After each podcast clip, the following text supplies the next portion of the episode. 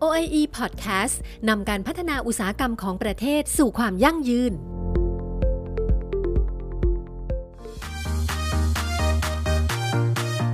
พี ดี พี เอ การเปลี่ยนแปลงข้อมูลส่วนบุคคลของภาคธุรกิจช่วงนี้ไม่ว่าจะไปไหนหรือทำอะไร เราก็มักจะได้ยินคำว่า พี ดี พี เอ ผ่านหูกันบ่อยๆ และคงจะเป็นหัวข้อที่ถูกพูดถึงเป็นอย่างมาก เพราะเป็นกฎหมายที่จะมาควบคุมการใช้งานข้อมูลของลูกค้าที่ภาคธุรกิจต่างถืออยู่ซึ่งจะต้องปรับการใช้งานข้อมูลให้สอดคล้องกับหลักการข้อกฎหมายต่างๆของ พี ดี พี เอ เมื่อเป็นเช่นนี้แล้วภาคธุรกิจภาคอุตสาหกรรมจะต้องปฏิบัติตัวอย่างไรให้ถูกหลักการของ พี ดี พี เอ วันนี้ โอ ไอ อี Podcast มีคำตอบมาฝากทุกคนกันค่ะ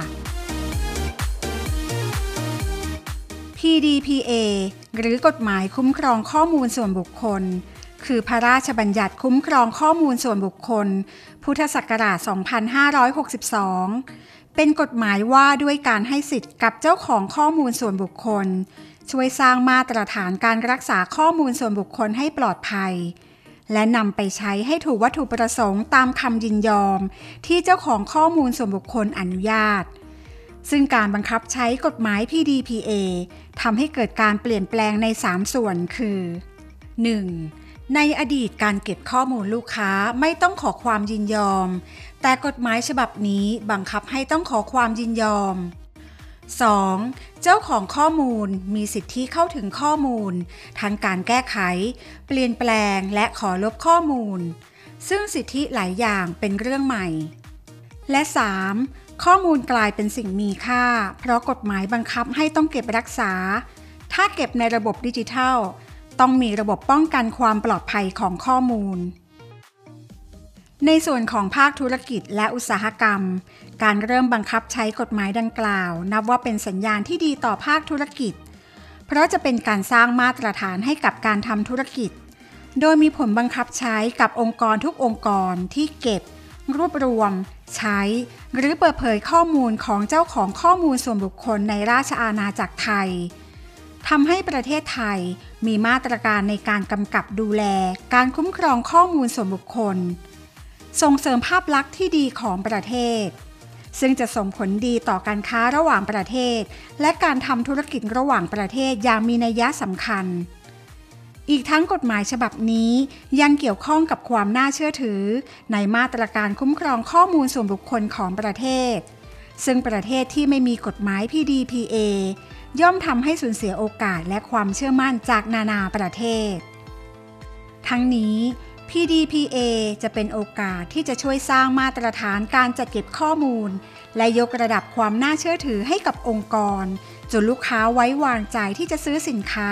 หรือใช้บริการในคราวต่อๆไปถือเป็นอีกหนึ่งแต้มต่อของธุรกิจและเป็นอีกหนึ่งขีดความสามารถในการแข่งขันสำคัญที่ต้องพิจารณาแต่ในช่วงการเปลี่ยนผ่านของการใช้กฎหมาย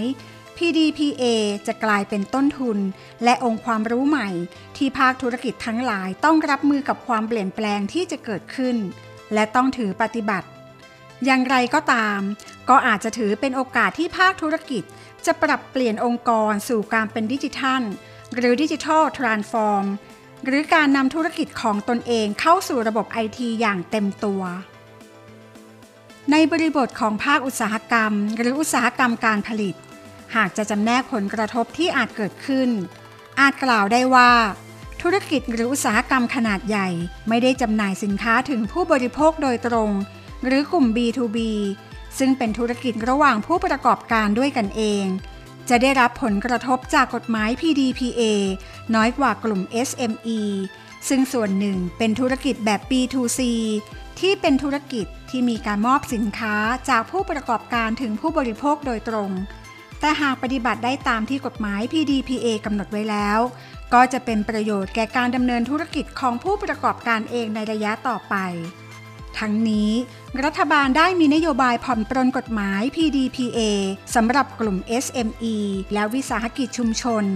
โดยออกเป็นประกาศคณะกรรมการคุ้มครองข้อมูลส่วนบุคคลเรื่อง การยกเว้นการบันทึกรายการของผู้ควบคุมข้อมูลส่วนบุคคลซึ่งเป็นกิจการขนาดเล็กสุดท้ายนี้ พี ดี พี เอ ไม่ใช่แค่กระแสที่ผ่านมาแล้วผ่านไปแต่คือกฎหมายที่มีผลบังคับใช้และมีบทลงโทษแก่ผู้ฝ่าฝืนช่วงเวลานี้จึงเป็นช่วงเวลาสำคัญที่องค์กรควรเร่งเตรียมความพร้อมในการบริหารจัดการข้อมูลส่วนบุคคลอย่างรอบด้านสอดรับกับบัญญัติของ พี ดี พี เอ เพื่อก้าวสู่การเป็นองค์กรที่มีความมั่นคงสามารถสร้างความเชื่อมั่นแก่ลูกค้าหรือผู้มีส่วนได้เสียได้อย่างมีประสิทธิภาพ